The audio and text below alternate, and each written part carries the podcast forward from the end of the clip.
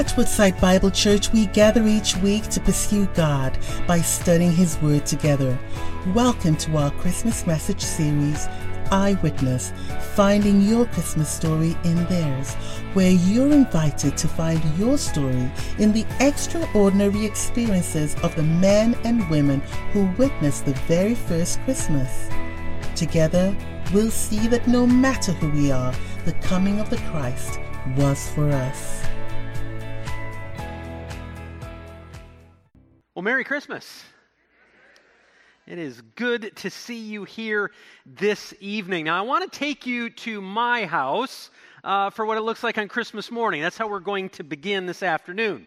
In our home, what we do is we get up in the morning and we start with some warm cinnamon rolls. That's kind of our tradition. Kind of get that smell going in the house. Have some hot coffee. We turn on our favorite Christmas music. And then it's time for presents. You guys like presents? No, really. Do you like presents? Okay, good. I got to tell you, that whole picture the cinnamon rolls, the coffee, the music kind of has that, uh, that feel of like the Hallmark movie, doesn't it? Ah, has all the feels of the Hallmark channel. But here's what's, uh, what's also going on. When we get to that point where we're going to open presents, that's when things get interesting. I mean, things get interesting in that moment because there's, there's certainly excitement because we don't know what's behind the, the wrapping paper. We're not familiar with what's going on there. But there's also, if you're an adult, there's also that twinge of anxiety, isn't there?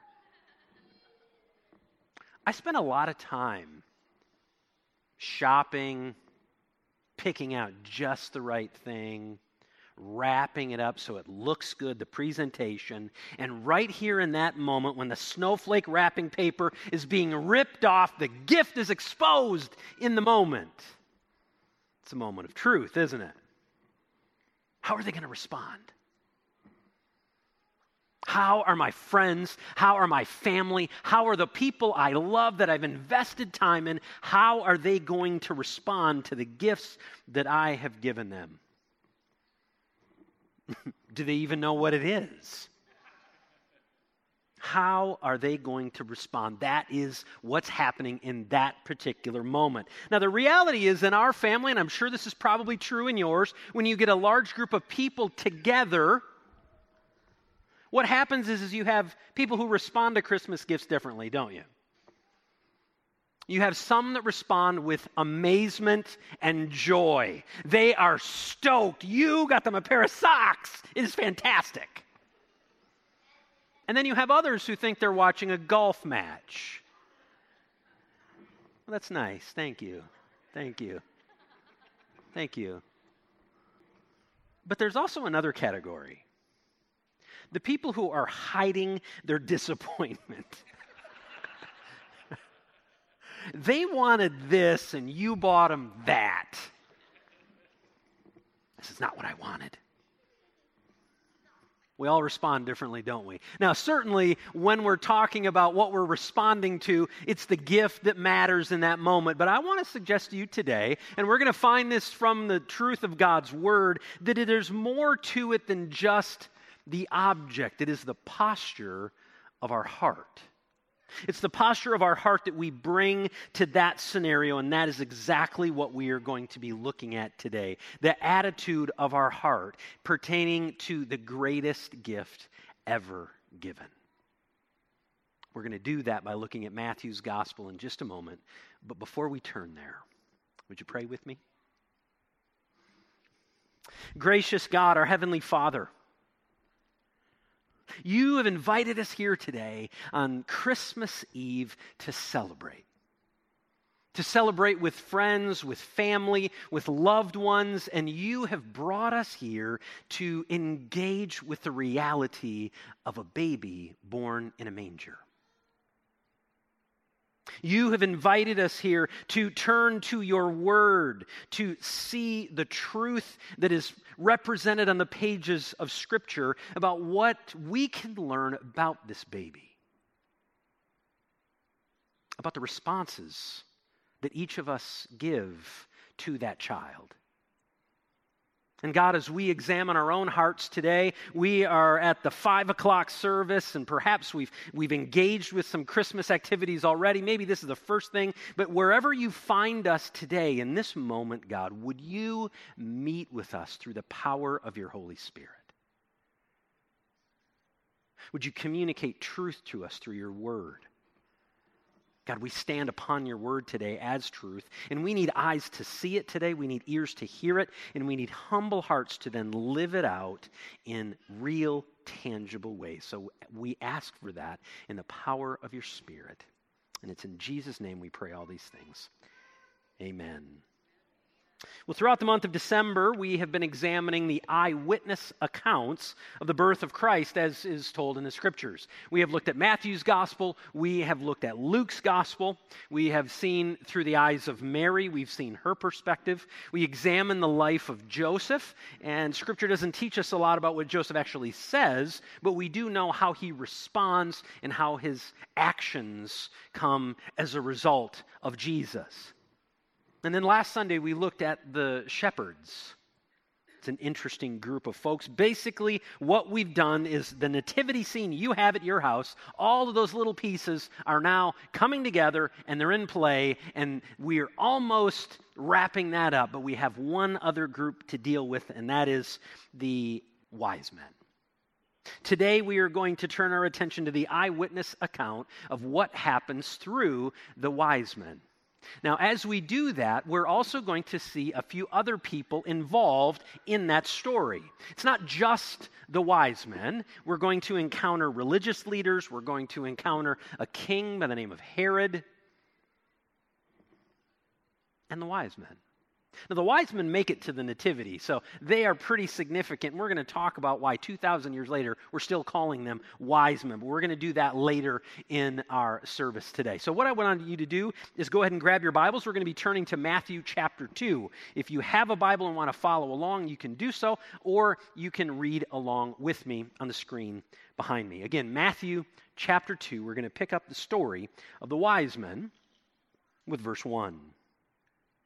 Now, after Jesus was born in Bethlehem of Judea, in the days of Herod the king, behold, wise men from the east came to Jerusalem. They came saying, Where is he who has been born king of the Jews? For we saw his star when it rose, and we have come. We've come to worship him. When Herod the king heard this, he was troubled and all of Jerusalem was with him. And assembling all the chief priests and the scribes of the people, he inquired of them where the Christ was to be born. And they told him. They told him in Bethlehem of Judah. For so it was written by the prophet. And you, O Bethlehem, in the land of Judah, are by no means least among the rulers of Judah. Far from you shall come a, excuse me, for from you you shall come a shall come a ruler who will shepherd my people Israel. And then Herod summoned the wise men secretly, and he ascertained from them what time the star had appeared. He sent them to Bethlehem, saying, Go and search diligently for the child. And we, when you have found him, bring me word, that I too, that I too may go and worship him. After listening to the king, they went on their way. And behold, the star that had been seen when it rose went before them until it came to rest upon the place where the child was. And when they saw the star, they rejoiced exceedingly with great joy. And going into the house, they saw the child with Mary, his mother, and they fell down. And they fell down and they worshiped him. And then, opening their treasures, they offered him gifts of gold and frankincense and myrrh. And being warned in a dream not to return to Herod, they departed to their own country by another way. Now, when they had departed, behold, an angel of the Lord appeared to Joseph in a dream and said, Rise, take the child and his mother, and flee to Egypt, and remain there until I tell you, for Herod is about to search him uh, and destroy him. Then he rose and he took the child and his mother by night and he departed to Egypt. And he remained there until the death of Herod. And this was to fulfill what the Lord had spoken by the prophet. Out of Egypt I called my son. And then Herod, when he saw that he had been tricked by the wise men, he became furious. And he sent and he killed all the male children in Bethlehem and in all the region who were two years old or under, according to the time that he had ascertained from the wise men. We'll stop there. Matthew offers all who read this gospel account in that story three specific responses, very different responses. And when we're talking about responses, they're responding in a particular way to the birth or the news of the birth of Jesus, the Christ. Now, what we're going to find is those responses are not all that different from the responses that our family members had when we gave them gifts. You're going to find some that respond with indifference. You're going to see that in the text. We're going to see another who shows a lot of energy and a lot of emotion, and still others who respond with gratefulness. All three of those responses are found in Matthew's story. So let's take a little bit of a deeper dive and see why these responses matter to you and to me today. It's not just something that happened 2,000 years ago, but it actually matters for you and me today. So let's look at verses 1 through 6 a little more closely. And now, after Jesus was born in Bethlehem of Judea in the days of Herod the king, that right there matters. The location matters. Behold, wise men from the east came to Jerusalem saying, Where is he? Where is he who was born king of the Jews? Another phrase that matters. For we saw his star when it rose, and we've come to worship him. That's why we're here. We're showing up so that we might worship him. And when Herod the king heard this, he was troubled. And all of Jerusalem with him, and assembling all the chief priests and the scribes of the people, he inquired of them where the Christ was in fact to be born. And so they told him. They said, Well, it's in Bethlehem of Judea. For so it was written in the prophets by the prophet. So, what we want to make known here is that the Old Testament, what we know as the Old Testament, speaks to the coming Christ. And they're telling him the dots are connecting. That's what's happening in this moment. And he says, And you in Bethlehem in the land of Judah are by no means least among the rulers of Judah. For from you shall come a ruler who will shepherd the people of Israel. So, that's the first six verses. And what we find in that passage is that Herod in this moment is troubled. He's troubled. He hears things. There's that phrase, King of the Jews. Well, this is a man who is in power. And so he's rattling around in his mind. He says, okay, wait a second. How can it be that the baby born in a manger is going to have power? Uh, this is not good. This is a threat to me. This is a threat to my seat of power. But King Herod doesn't know how to connect all the dots. He's not studied in the truth of the of the prophets. So, you know what he does? He calls in some heavy hitters. He invites the religious experts of that time period. He calls in the chief priests. He calls in the scribes. And he says, Hey, you guys have studied this. I need some insight. I need to understand what is happening around me. And so these are the guys who are the scholars who've invested their lives in the study of all of these prophetic things. And Herod needs answers. Now, it might come as a surprise to us when we see that the response of the scholars of what they've just communicated to King Herod really is nothing more than a blip. The birthplace of the promised Messiah matches the details of the birth of Christ. So, what's being told by the prophet is actually happening in this moment with the baby. And yet, the scholars, their response to the news of the birth of Christ, to the news of that connection, is apathy. Apathy. That's what we see in the life of the chief priests and the scholars in this moment. They respond to the earthly king, they give Herod his answer about the heavenly king, and they do both with indifference, with a collective yawn. They're apathetic. It's a little bit like the, the king calls them over and says, I have an issue. I need an answer. So they're, they're knowledgeable. They've done their work. They clearly give the man the answer, and they go, There you go. I got to go back to studying. And then they go back and they dig in. Here's the irony they're the ones that are supposed to know the significance of the baby. What they're studying is unfolding before them, and yet they miss it. They miss it. Now, for some of us here today, we could look at that and say, well, wow, they're scholars, they're studied, they're learned. How could they not know that? That is kind of a lame response that they give an answer and then they just go right back to the, their books. They go right back to their studies. How can that possibly be? We can kind of shake our heads and maybe even poke fun at their indifference.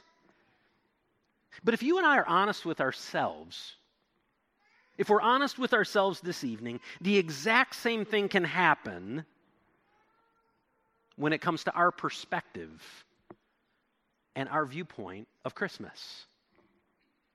We've already heard the story of Jesus' birth. oh,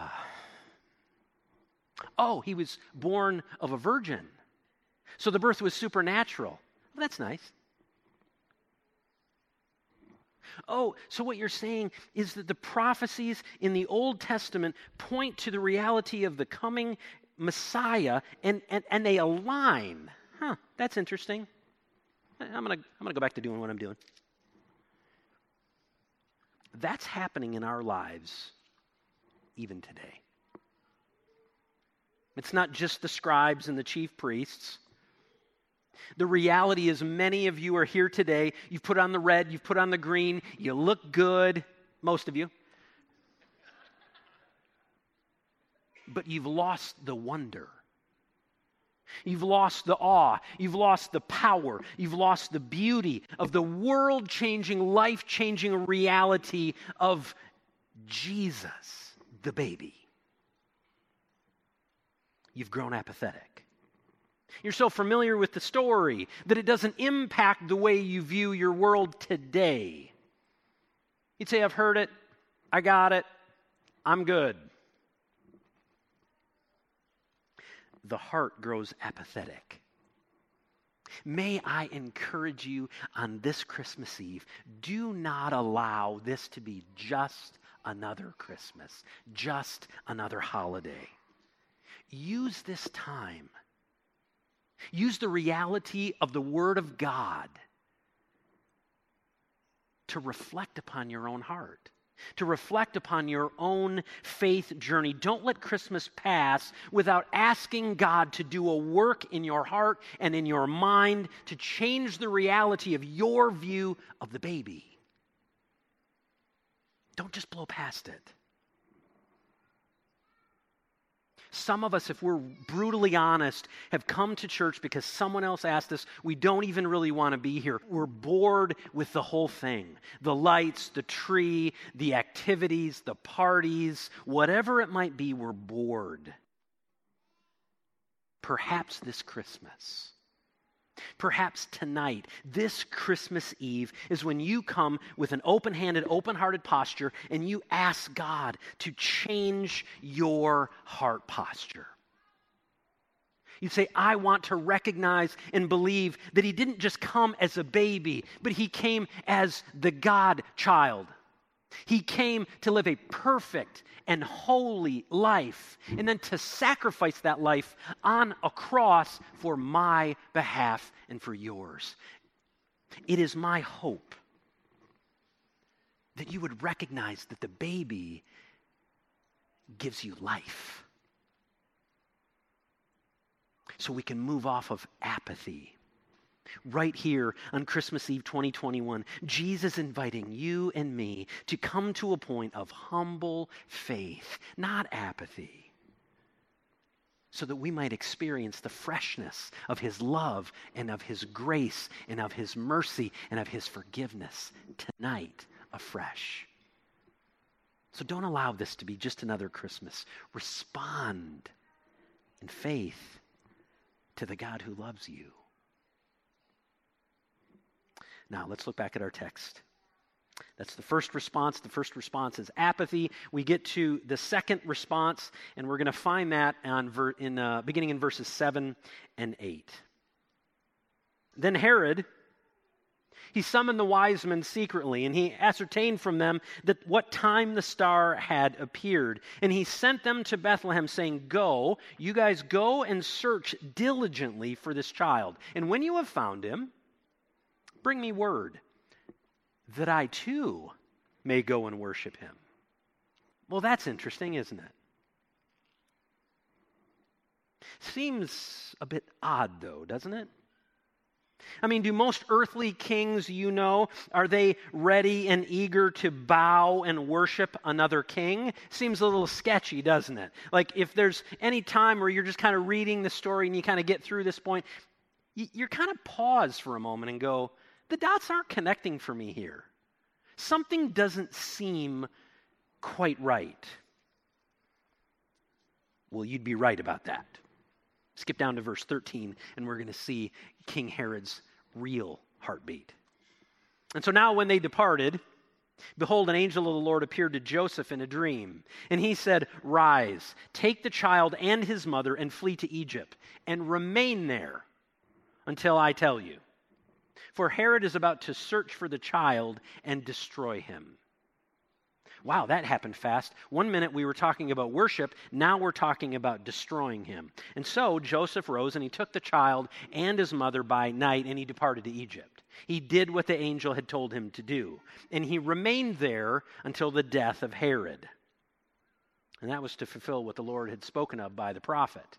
Out of Egypt out of Egypt I call my son. And here's why that matters. Then Herod, when he saw that he'd been tricked by the wise men, became furious.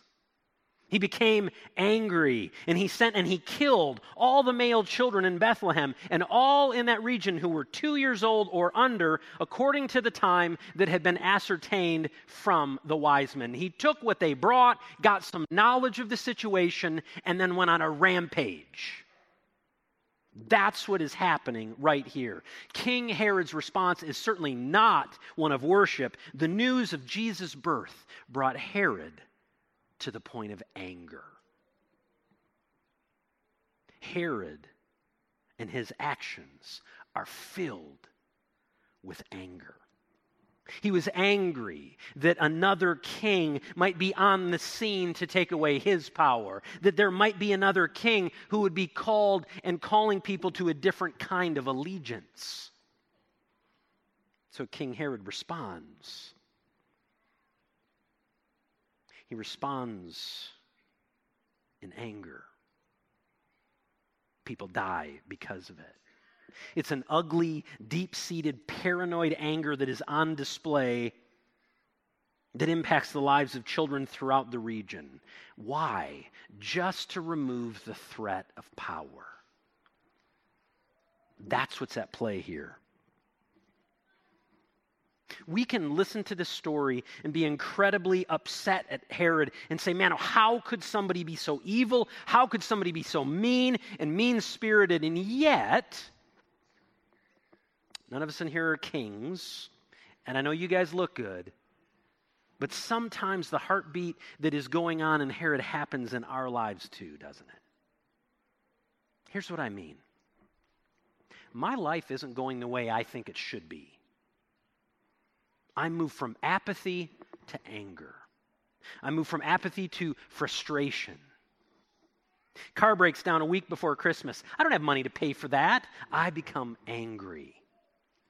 I didn't get the raise or I didn't get the Christmas bonus that I thought I should. It begins to bring anger in me. My relationships are not going the way I want them to go. I move from apathy to anger.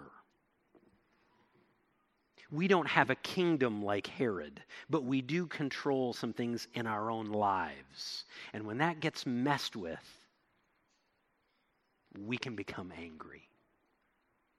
I think if there's anything that we've learned from the last two years, is the reality of the fact that we don't really control all that much. Whether it is a virus or political upheaval or whatever it is that we're talking about, the truth is we don't control a lot. And yet, sometimes when things begin to go sideways in our world, we get we get to the point where we respond like the little kid who didn't get what he wanted under the tree. We just hide it better because we're adults. If that's where you are today, if that's where you find your heart today, may I encourage you to repent. To repent.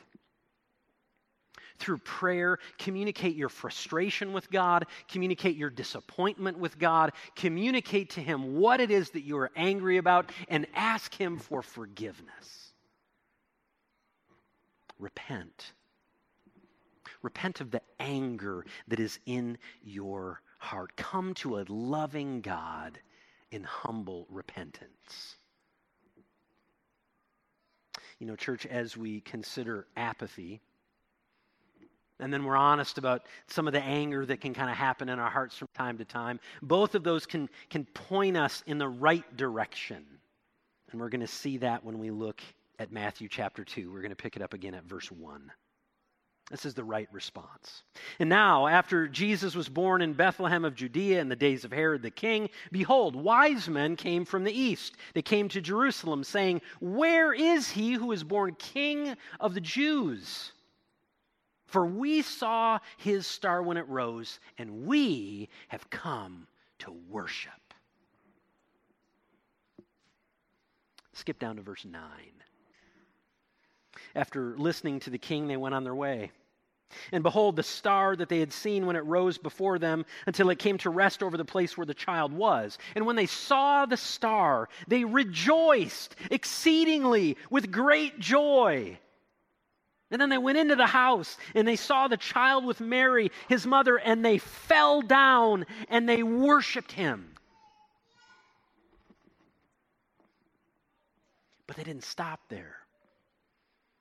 They opened their treasures and they offered him gifts of gold and frankincense and myrrh. And being warned in a dream not to return to Herod, they departed to their own country by another way. So, who are these guys? Who are these magi? Why do we call them wise men? well, they're religious leaders. Most scholars believe they come from the area of Persia and they were worshipers, but they worshiped something different. They worshiped kind of magical things. They were into the interpretation of dreams, into astrology. They were outsiders. And the fact of the matter is, you could draw up this story in a hundred different ways, and you would never put these men at the Nativity. They didn't belong there. But stranger still is their response. Stranger still is their response to the baby. If you're keeping score, they were drawn from afar. They've come, they followed the star. They're here. They fell down and worshiped him. They brought him gifts, but they're not just any gifts, they're incredibly expensive gifts. Why? Because that's the gift that is fitting for a king. You see, the response of the Magi, the wise men, is one of adoration.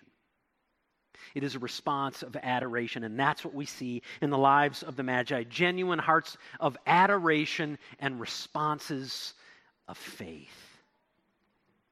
What we see is a group of men who are amazed. They're amazed. That's why they fall down in worship. That is why they adore the child when we see grown men come to see a baby and they fall down in worship, they're not doing it because it's an ordinary child. They're doing it because something is different. This guy is the king. He's a baby, but he is the king.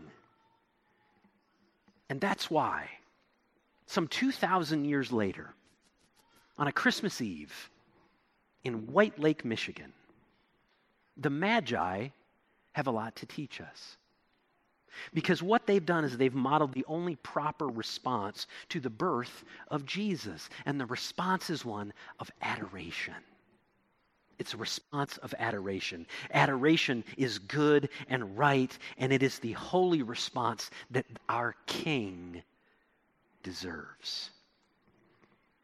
So when we consider the Christmas story, through the eyes of the Magi, what we see is Jesus is worthy of far more than apathy, certainly worth more than anger.